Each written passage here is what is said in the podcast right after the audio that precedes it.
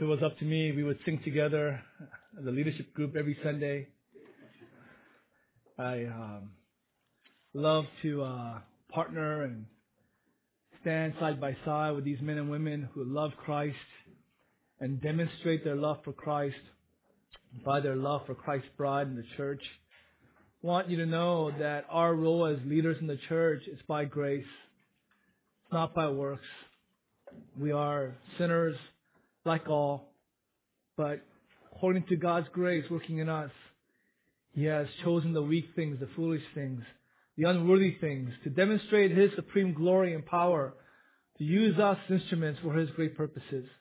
And so we've been called to this role to serve Christ Church. It's a humiliating role because we are so unworthy, but we do it by faith in the gospel. And we rejoice because God has produced fruit in our midst. And we know it's not because of us, but all because of His sovereign grace. So, uh, my personal thanks, along with the elders and pastors, to our uh, dear men and women who uh, serve and, and care and uh, lead our, our people. I want you to know you, we are so blessed. These men and women are gifts to our church. So please pray for them. Appreciate them for their labor. Love them and honor them in your hearts. And it'll be good for you. Uh, God will bless you, shine, make His face to shine upon you as we honor those who labor and serve us. Now, uh, thanks, Pastor Joe, for uh, sharing with us our, our significant milestones and and uh, our hearts are beating together. I agree. That the, the significant milestones of our church happened uh, not um, in an event or activity, not even in uh, our flock groups in a sense or our missions teams. Our most significant uh, milestone events occurred in our hearts. They were spiritual in nature, not external. They were internal. They were not public. They were private. And they were done not by man, but by the, by God, through the Holy Spirit, by the Word of God. The significant events occurred when God's Word was preached and by the Holy Spirit we understood. Our eyes were opened. Our ears we could hear and our minds could comprehend. And God worked that great work of transformation, of growth and maturing in our hearts. That's where the significant events happened. So as I consider the past 10 years, it's filled with just awe and amazement.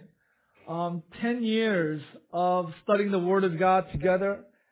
I did a, a quick calculation of about 50 sermons a year, not counting retreats. Five sermons during retreat twice a year, so 600 sermons, main ser- services alone, 600 sermons we've heard together. And I would venture to guess if you were to add all the second hour teachings, all our conferences, our special events. In 10 years, we've sat under over a thousand sermons together. Almost a thousand hours of listening and studying the Word of God.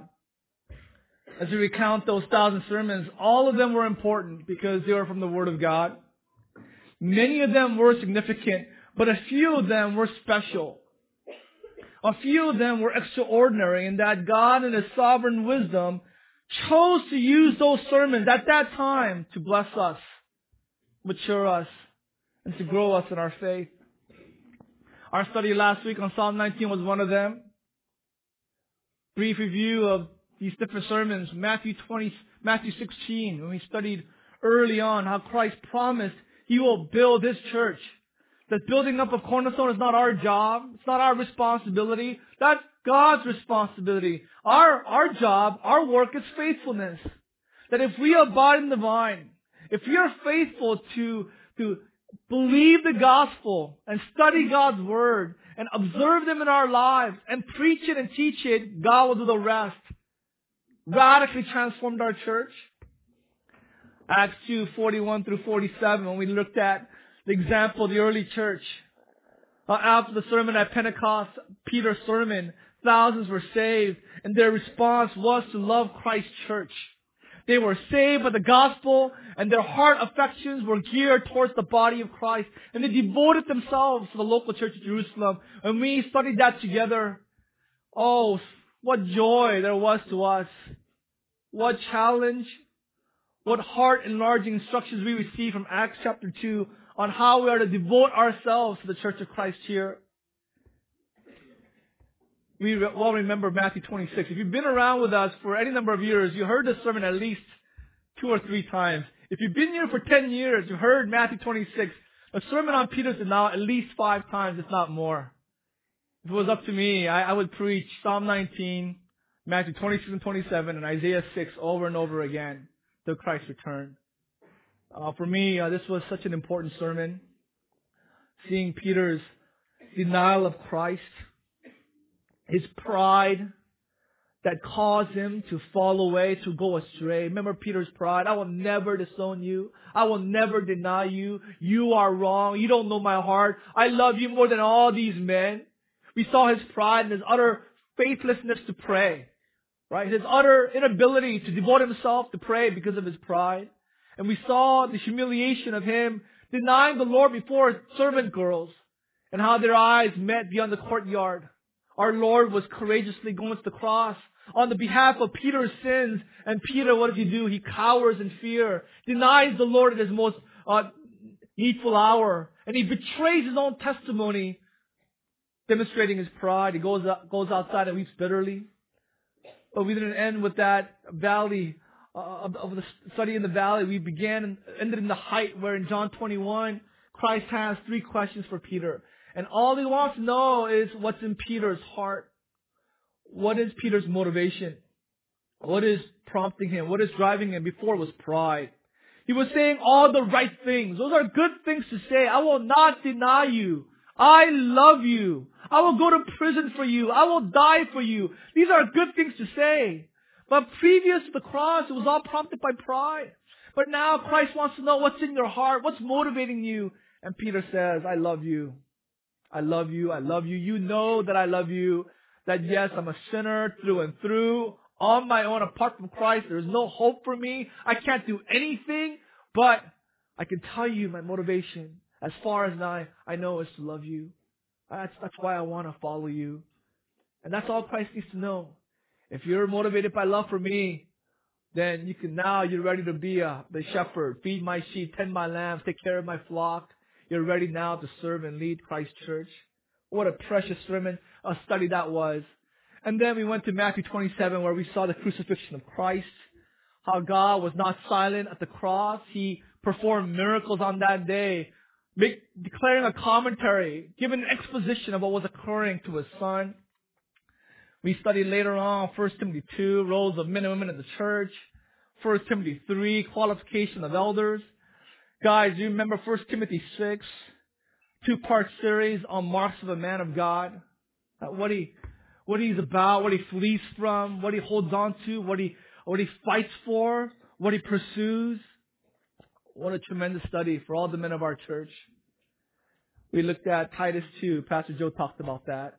Right. That right doctrine is easy. That right doctrine is not, it's just the beginning.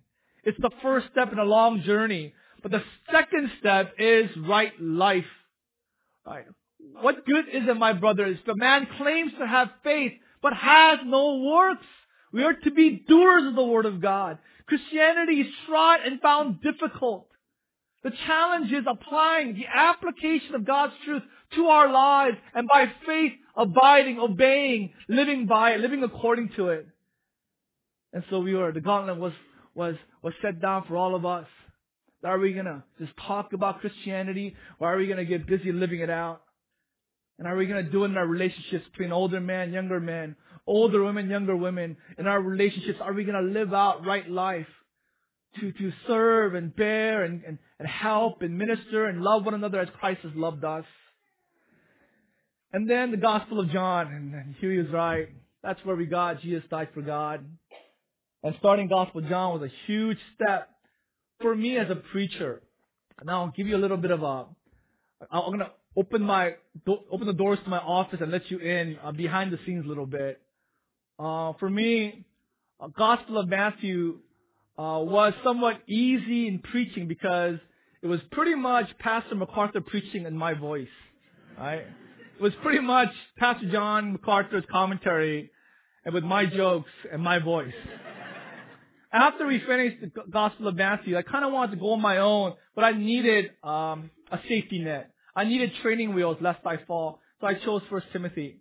So First Timothy was me preaching, but with Pastor MacArthur as my co-pilot, as my safety net. Now after that, I had a decision to make. Where are we going to study? And I knew that MacArthur has not written a commentary on the Gospel of John yet. It's not out there. If I pick the Gospel of John, I'm on my own. And I, I, I, I, I resolved, I believe that, that I need to study the Word of God on my own. I need to put what I learn into practice and see what happens. Sink or swim, right? And it's kind of hard because you're doing it in public. You're thinking in front of the whole church. Well, I'm going to just trust the Lord and we studied the Gospel of John. And that was by the grace of God, my heart, my mind, the Word of God, with a lot of different men helping me, a lot of different teachers and pastors and comment, commentators, but it was it was me and Pastor MacArthur cheering me on, um, preach the word, and that was a real significant study for for me in our church. John three sixteen, studying the love of God. John ten, Good Shepherd. John 12, God's glory as the ultimate pur- purpose of all things. John 13, our Lord washing the feet of the disciples. John 14 through 16, the upper room discourse. And we all remember John 17, right? Many of us were here for that. Our Lord's high priestly prayer. Now, I, I had to choose one sermon to preach this morning. To remember God's faithfulness to us, it was my job to pick one sermon out of a thousand to share with you this morning. And the sermon I chose was a sermon from Isaiah chapter 6. Isaiah chapter 6. Because that's exactly what happened in our history. We studied God's Word, Psalm 19. And when we studied God's Word, we were humiliated to find that we had a wrong view of God. And starting with me. I had a wrong conception of God, wrong view of God, wrong understanding. I assigned to Him attributes and traits that were unworthy of His noble character. That I was erroneously and unknowingly committing blasphemy by saying things of God and believing things about God that were completely untrue, that were inconsistent with the Holy Scriptures. When we studied the Word of God, God gave us this gift, and this gift was Himself. God gave us Himself through the Word of God. And then we were sorrowful over how low a view we had of God. We were broken that we had made Him according to our image that our conception of God was below His dignity, His majesty, and His greatness, that with our sinful minds, we had imposed upon Him attributes that were completely inconsistent of who He truly is. So, was through that study, our eyes were opened to the greatness, the authority, the sovereignty, the holiness of God. And I'll tell you, when I understood this truth, it was like someone punched me in the gut. Maybe you, understand, you had a similar experience. Right? You study the Word of God and you discover its great truth. And the greatest truth is God about Himself. And when I discovered God in the Scriptures, it was like someone punched me in the gut. I was out of breath. My heart was stuck in my throat. I mean, I got rocked. My world changed. And ever since then, it is my conviction that the greatest need of my life is to understand God and His gospel, His word, His grace, His truth. And it is my continuing conviction that the greatest need, the most important concern for any Christian is their view of God. It is theology proper. It is where it's the beginning of systematic theology. It is the great doctrine. It is the single most important truth. This is where truth begins.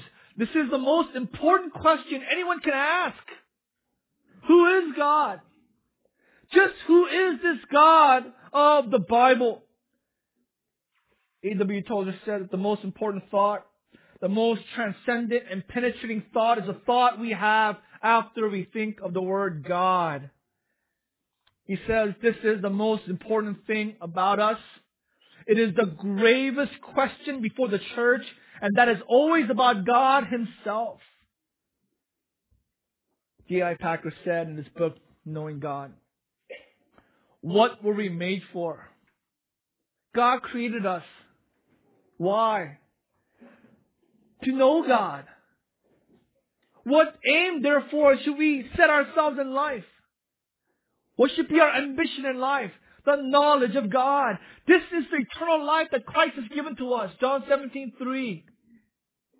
This is eternal life, that they may know you, the only true God, and Jesus Christ whom you have sent. This is eternal life, the knowledge of the Father. He continues, what is the best thing in life? Bringing more joy, delight, and contentment than anything else in the world. The knowledge of God. Therefore, Jeremiah 9, 23, 24 says, Let not the wise man boast of his wisdom, let not the strong man boast of his strength, nor the rich man boast of his riches, but let the one who boasts boast about this, that he understands and knows me. And that is the singular boast of the Christian. That we know God. That we know that, that the truth that delights, that truth that satisfies, the truth that is the most glorious, the truth that brings meaning and reason, purpose, significance to our lives, the knowledge of God. Therefore, John Calvin demanded that his disciples contemplate with steady, unblinking resolution the absolute, incomprehensible, and transcendent knowledge of God. He required his students to stare fixedly and without relief into the very center of the blazing glory of God. That is our work. All that we study in the Bible ultimately is to know God. We study scripture not to satisfy our curiosity, not to puff up in knowledge, not to get better in ministry, improve our service. No, ultimately the purpose, the grand purpose of all our study, all our pursuit in the Word of God is to know the one who created us, know the one who forgave us, to know the one who is waiting for each and every one of us at the end of our lives. He is the one waiting for us. He is the one whom we are trying to learn about and to grow in. So turn with me to Isaiah chapter 6. This chapter is a record of how Isaiah received the high view of God. And we find that it was a total sensory experience. It was sensory overload for Isaiah. Right? Teachers tell you that if you really want to teach and help students learn, you got to engage uh, as many senses as possible. Right? Engage as many senses as possible. God knows this, and God wanted to teach Isaiah. He wanted to make a permanent impression in Isaiah about God Himself. So he engages all five senses of Isaiah to, to impress upon his heart the greatness, sovereignty, the absolute authority of Yahweh. All five senses of Isaiah is recruited here. First of all, Isaiah saw God's sovereign rule. Isaiah saw it. Second, Isaiah heard of God's holiness. Third, Isaiah smelled God's wrath. Fourth, Isaiah tasted his own sinfulness. And then fifthly, God touched Isaiah with his mercy and grace. Isaiah saw God's power and might and majesty. Isaiah heard the angels singing, Holy, holy, holy the Lord God Almighty. Isaiah smelled God's wrath. Isaiah tasted his own sinfulness. And then God touched Isaiah with his mercy and grace.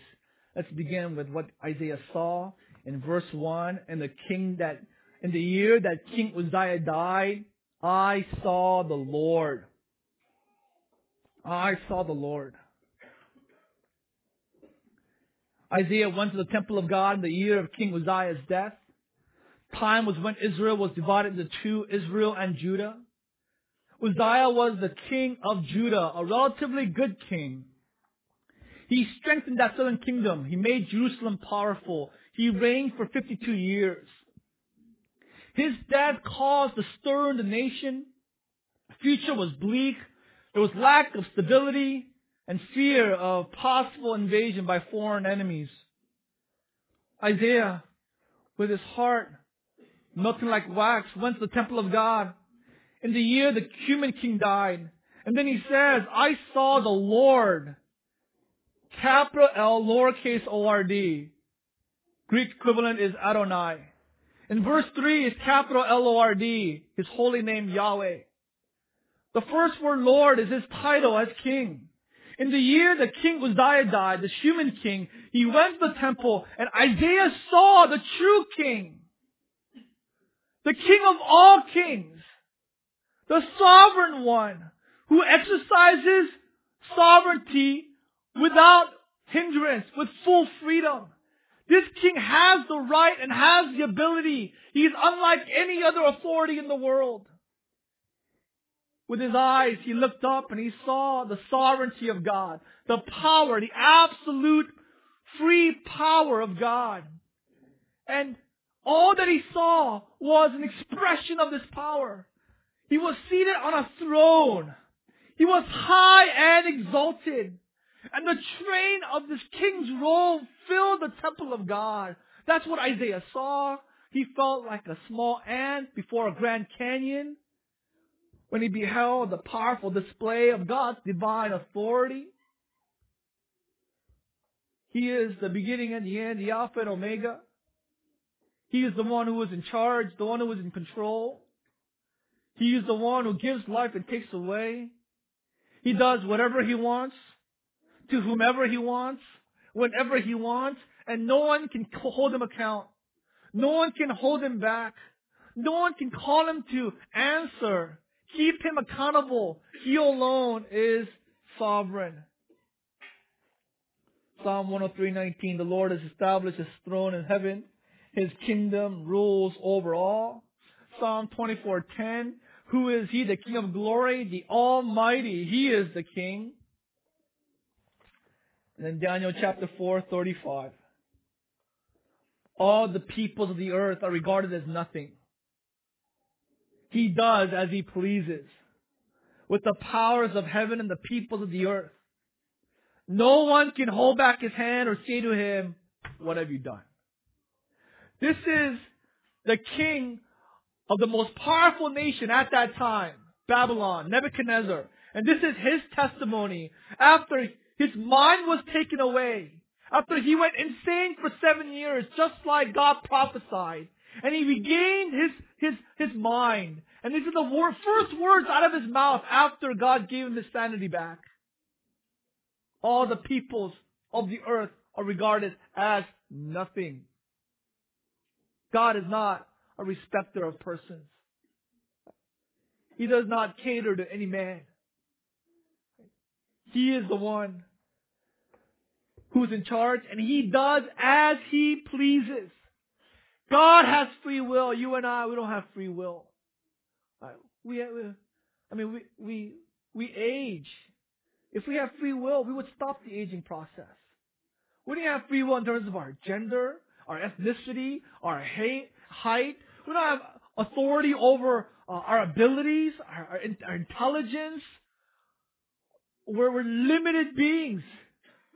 We have no power to control anything or anyone. It's all an illusion. Any semblance of power, any semblance of control, it's it's a, it's it's it's a, it's a trick. It's a trick of the trick. It's, it's an illusion. It's, it's it's not it's not reality. But not for God. God, by His word, controls all things. By His word, He created. By His word, He saves. By His word, He gives. And He takes away. And when King Nebuchadnezzar came face to face with this kind of power, he said, all the powers of the earth are regarded as nothing. God is the one. He does as he pleases. No one can hold back his hand. No one can say to him, what have you done? Isaiah went to the temple of God distraught because an earthly kingdom was, was, might be going astray, was weakening and he saw the true king. And then he heard of God's holiness. After seeing, he heard, verse 2, Above him were seraphs. Seraphs, Hebrew word for fiery, fiery ones. They were bright, glorious creatures, angels who surround God's throne to serve and worship Him. These angels had six wings. With two, they covered their faces. Two, they covered their feet, indicating their lowliness. And with two, they were flying. And they were covering their faces with two wings. Because even God's fiery angels, even though they were without sin, cannot expose themselves fully to the, the greatness of God's glory. Even them, they had to cover their eyes because God's glory was too bright, too glorious, too powerful. Exodus 33, after Moses' faithful service to Yahweh, yeah, he said, God, Father, I want, can I have one request? And what is, what is it? And, and Moses said, can I see your face? That's all I want. I want to see your glory. And God said, you can't see my face. Because no man could see my, see my face and live. I will put you in a cleft of a rock and I will pass by you, but I will cover your face with my hand. It's all metaphorical speaking, indicating though that we are not able to see the full glory of God because of our sinfulness. But after I pass by, you will see the fading remnants of my glory. And that's all that is possible for you. Moses saw that and his face was glory, glowing. Just seeing the trace remnants of the fading glory of God as he was passing by. These seraphs, they're holy ones, they're angels.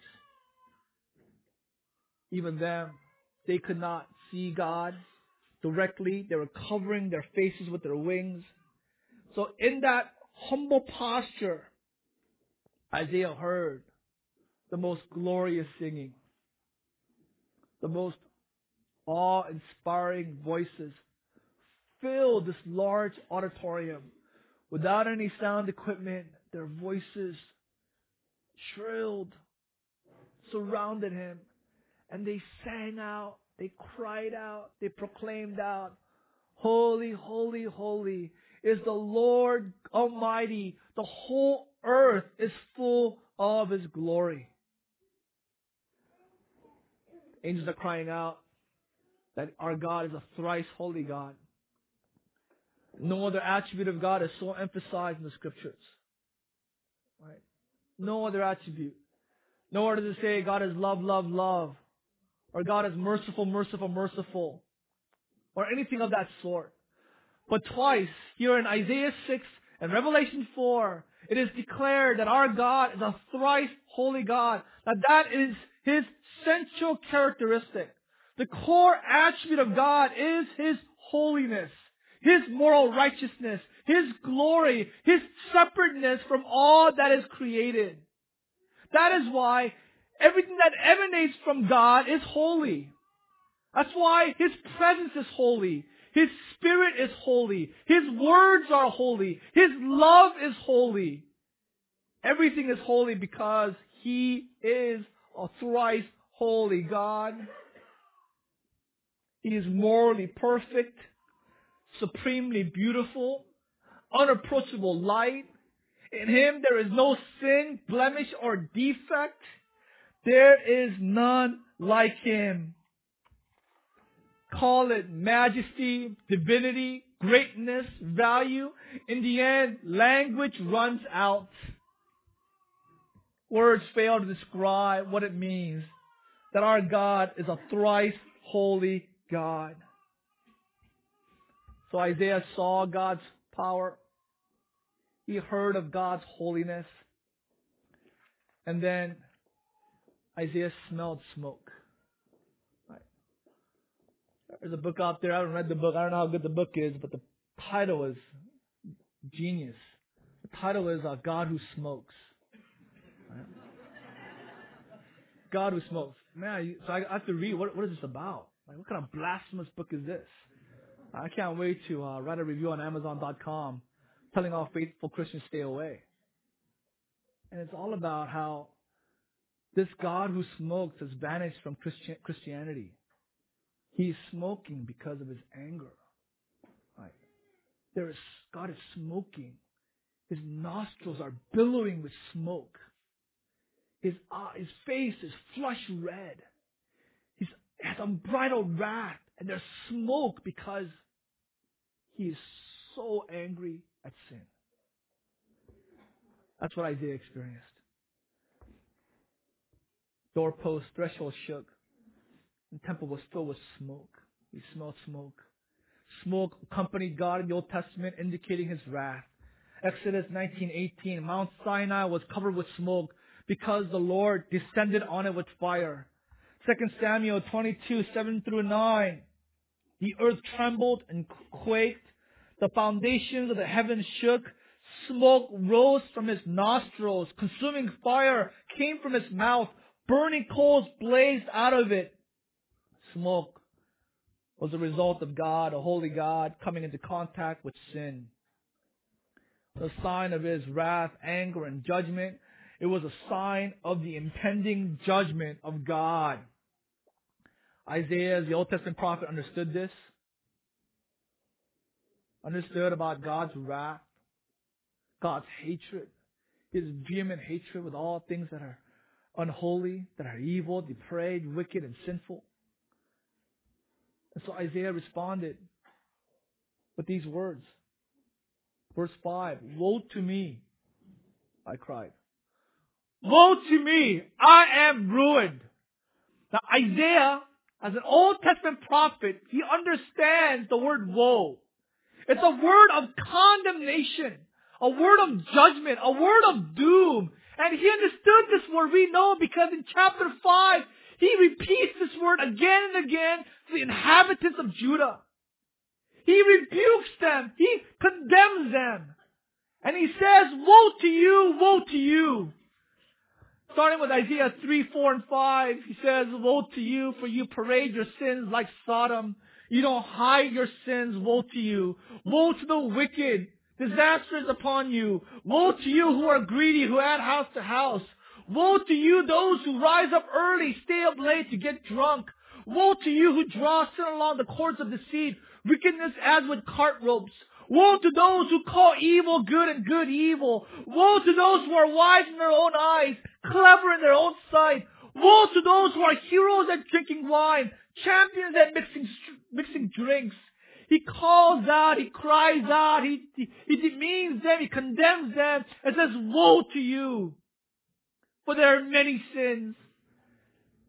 And yet after he sees the greatness of God, and after he hears the holiness of God, after he smells smoke, smelling the wrath of God, he responds, cries out, woe is me.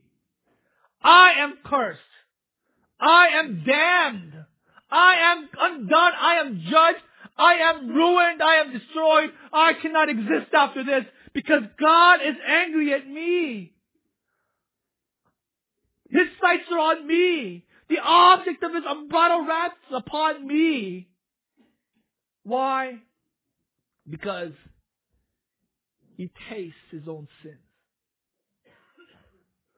I'm a man of unclean lips, and I live among a people of unclean lips. My eyes have seen the King, the Lord Almighty. He uh, tasted his lips, tasted what was in his mouth, and he tasted his own depravity and own sinfulness. This is a powerful sense, isn't it? Taste. Powerful sense. There's a TV show on cable I watched a few times and I asked myself and my wife, why are we watching this? Because uh, Andrew Zimmern's show, Bizarre Foods, this guy goes around all over the world eating like crickets, maggots, intestines, right? eating like lizards and all kinds of like, bloody things. And he says, oh, it tastes like chicken. Right? it's not that bad. The texture is a little different, but he enjoys it. Right? He actually went to Koreatown, Malay and had this Korean cuisine called sundae. It's like intestines, eating it. Oh, it's not that bad right? Like still blood, blood-soaked intestines. Right? He went to uh, only one time did I ever see him spit out food, and uh, it was when he went to Thailand. And he ate durian. Uh, it's a, it's a famous fruit. A person, a person described the smell and taste as smelly socks overlaid with stale vomit. Its stink is overpowering. Hotels forbid guests to bring it in. Right?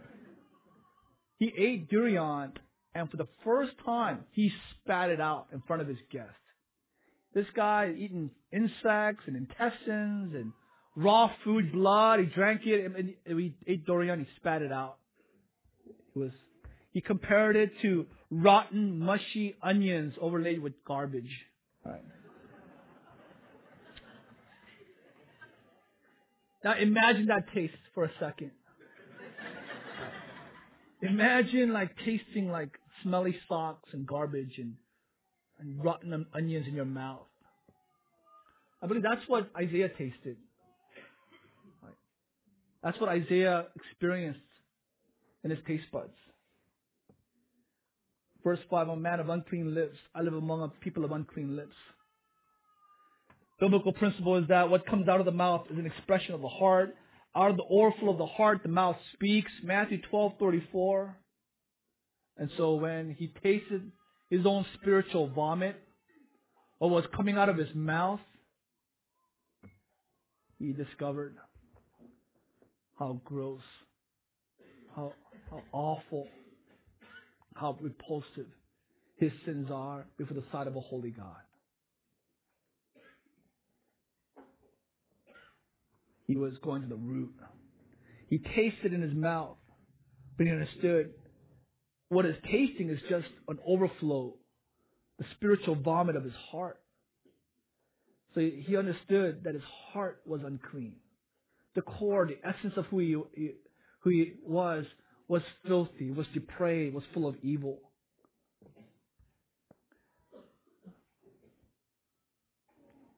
Puritan pastor Joseph Alleine said, there is nothing in man's heart, but there is nothing in man to turn God's heart. But there is more than enough in man to turn God's stomach. When God looks at us, he smokes and he wants to vomit because we are so detestable in his sight. Even our righteous deeds, even our moral works, even the good things that we attempt to do apart from the gospel, they're like menstrual rags in his sight. Utterly repulsive. And then, so Isaiah is here. He saw God's sovereign rule, heard of God's holiness. He smelled God's wrath. He tasted his own sinfulness. And then you would expect God touched him with death. God killed him. Right? God destroyed him. That's what we would expect. The most surprising thing, thing happened. God touched Isaiah with his mercy and grace. Though we are far more sinful than we can ever imagine, we find through the Bible that God's grace is far greater than we can imagine. Verse 6, one of the seraphs flew to me with a live coal in his hand which he had taken with tongs from the altar. With it he touched my mouth and said, See, this has touched your lips. Your guilt is taken away. Your sin atoned for. This is so beautiful, right? This is so great. It's a visual picture of the atonement.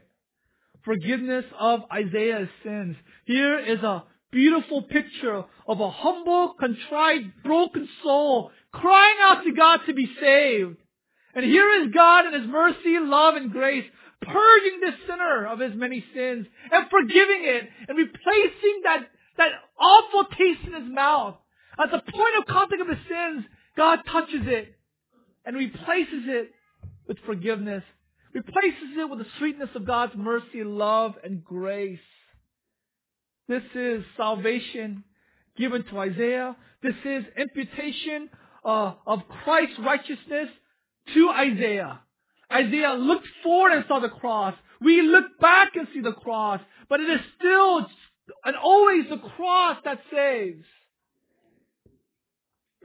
This is the grace that Isaiah experienced, was initiated by God, executed by God, and accomplished finished by God. This holy coal, this live coal from the fire should be painful to the touch. But instead, it was sweet. It was pleasurable. It was delightful to Isaiah. It was pain to Christ. It was painful to Christ. For, for, our Lord to pay for our sins, for our Lord and Savior Jesus Christ to atone for our sins, He had to swallow this live coal. He had to taste it himself and swallow it. Undergo suffering, pain, torture, and death on our behalf. But for us, there is no pain. There's only the sweet gift being received by faith. And the Lord speaks. After this, instruction via five senses. The Lord said, Whom shall I send? Who will go for us? Question was, Whom shall I send to do the hardest job in the world? The hardest job in the world is to proclaim God's word, the gospel, to people who think they're righteous. Right? The people who think that they're unrighteous, it's easy, it's joy. People who are loaded down with sin, shame, and guilt, right? They're loaded down by the burden of the law. It's joy to preach the gospel. But the people who think that they're righteous, they're good, that they're morally superior than others, they hate the gospel. They hate God. They'll, they'll, they, they'll persecute Christians. They'll murder. They, they murder Christ's son. God's son Christ. It's religious.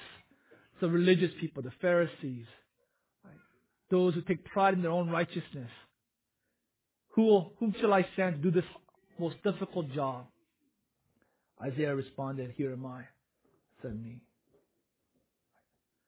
After, right, you know, I shared that illustration last week, mentally tasting food, right? Many of you have wrote to me, I did the same thing, right? It wasn't about Psalm 19, it was about tasting food. Thanks, brother, you know. Um, you taste a good meal. I just, it's like existential affections of the heart prompt you to go to that restaurant again. It's not a mental choice. It's not good for me. I just ate a full meal. I shouldn't really do this. But it's your just taste buds, just like, like a moth to a flame, is drawing you to that restaurant, that meal. Well, likewise, after you tasted the sweetness of God's grace and mercy, knowing Christ, serving Christ, not a decision you make. Like you don't put out a, a Excel spreadsheet and like pros and cons. Uh, you don't calculate and program and make decisions in that way. After you taste the sweetness of God's love and grace and mercy to the gospel, there's nothing better in this world. There really isn't. Nothing even comes close to knowing God and serving Him. Isaiah says, Here am I. I'm here send me. God said, go and tell this people. And tell them this. You will hear, but you will never understand. You will see, but you will never perceive. And more I preach, more your heart will get calloused. Verse 10. More I preach, your ears will get dull, and more I speak, you'll close your eyes. So their senses will become dulled. Right? God used these senses to open Isaiah's Isaiah to the greatness of God and God's grace and glory. But to these people, more Isaiah proclaims his message, their senses will become dulled and calloused and closed. Verse 11, How long, O Lord? Until the cities lie ruined and without inhabitant, until the houses are left deserted, fields ruined and ravaged, until the Lord has sent everyone far away, and the land is utterly forsaken until the end, until God's judgment has come upon the land, you are to do this. There is no revival, no returning to God, just God giving them away to their own pleasures, to the desires of their own hearts. Jewish tradition tells us that Isaiah was faithful to the end, that he never lost his taste for God's mercy and grace. He was faithful the Lord, proclaiming this message. And Tradition tells us that Isaiah met his death by being cut in half during the reign of the evil king Manasseh of Judah. Hebrews 11:37 seems to support that. When I ask you, do you see God's power, authority, and sovereignty through the scriptures? This is how we see God's power, not through replicating Isaiah's experience. This is once for all recorded for us that we might see God's glory, His sovereignty through His scriptures. Do you see it? Do you hear the Bible proclaiming that our God is a thrice holy God? Do you smell the smoke? Do you smell God smoking? His anger and wrath towards sin? And then do you taste your own depravity? And what comes out of your heart, not what you're taking in, what is coming out, what is being produced in your heart. Can you taste that sin? Have you been touched by God's mercy and grace? Has God atoned for your sins? Or do your sins still remain? There are some of you who are partakers in our 10 year anniversary, but who are not children of God. Who are still foreigners to this experience. I, I can describe this experience to you. I can tell you what it tastes like and what it feels to t- be touched by God's grace, but I can't experience it for you. You have to experience it for yourself. Only God can do that for you. As you cry out and pray to God.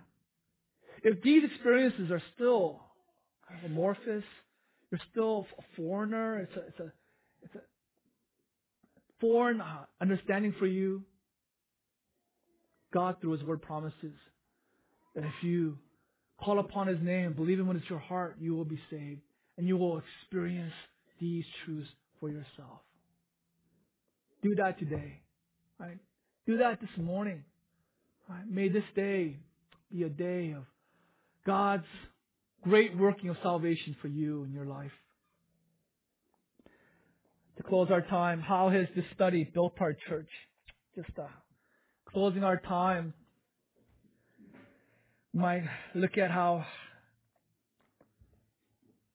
this study uh, matured us and helped us grow over the years. I think first of all, um, it is through this sermon and sermons like this that we discovered God as He is. That we came away with a higher view of God. That we are still pursuing a higher high view of God. We discovered God as He is. John 4:24, worship Him in spirit and in truth. I think early on we had a lot of zeal, but it was zeal without knowledge. We gained knowledge through the Holy Scriptures.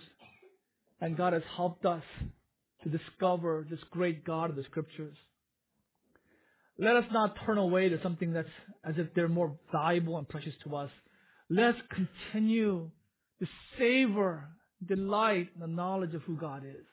Let's continue to delve deep into the doctrine of, of God, of His attributes, and grow in the knowledge of Him.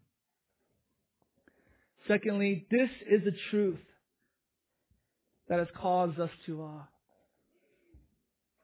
savor God and live for Him. 1 Corinthians 10:31. Whether you eat and drink, whatever you do, do it for the glory of God.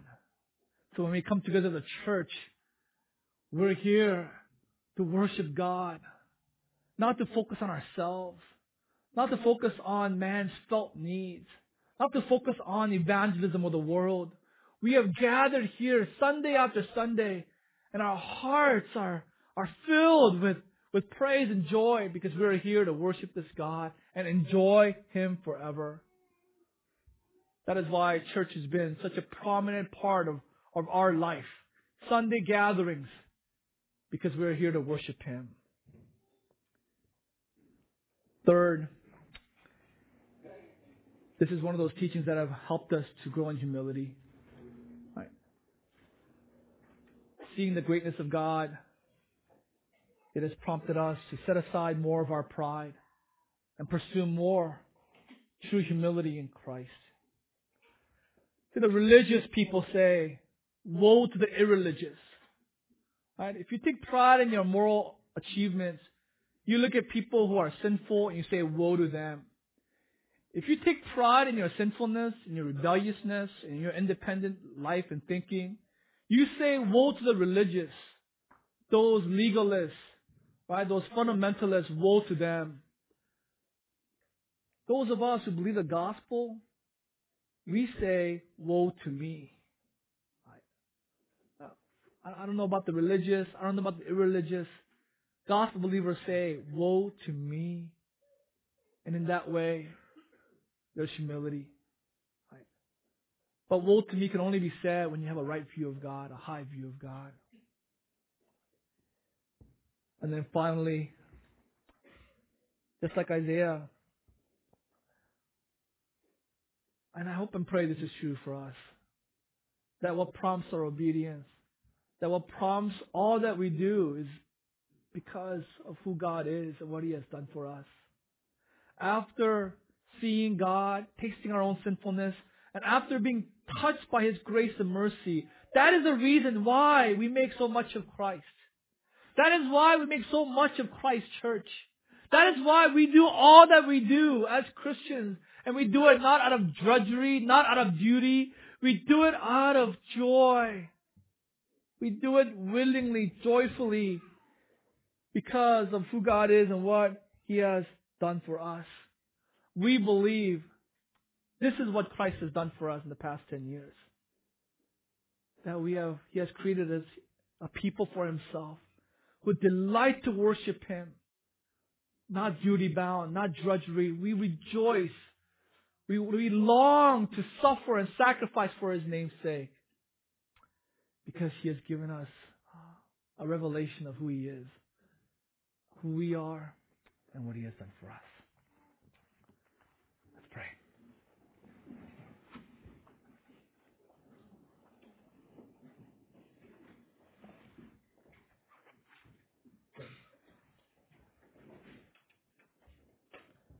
Oh Lord, we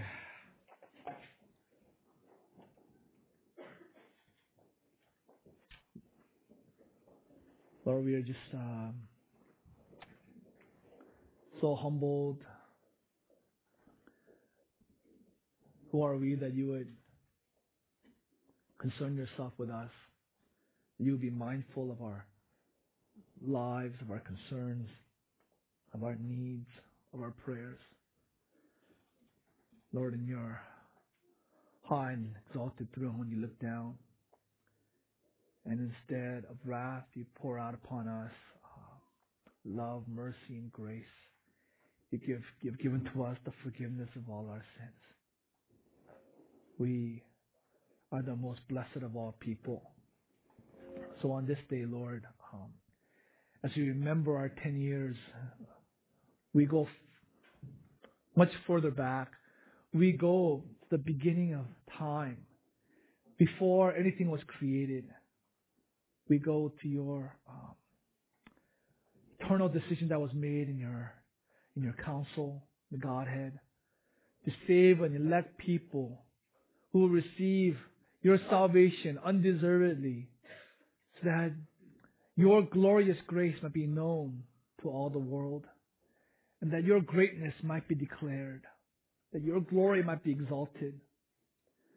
We are here as such people, and we remember our salvation that you have given to us, and we lift up your name. We exalt you. We cry out, Woe to me, but glory in the highest to Christ. Glory in the highest to the Father of our Lord and Savior Jesus Christ. And so we thank you and praise you this day. Lord, may we, uh, the next 10 years, continue to grow in our knowledge of you and grow in our knowledge of the grace and mercy and love that is in Jesus Christ, our Lord and Savior. And it's in His name we pray. Amen.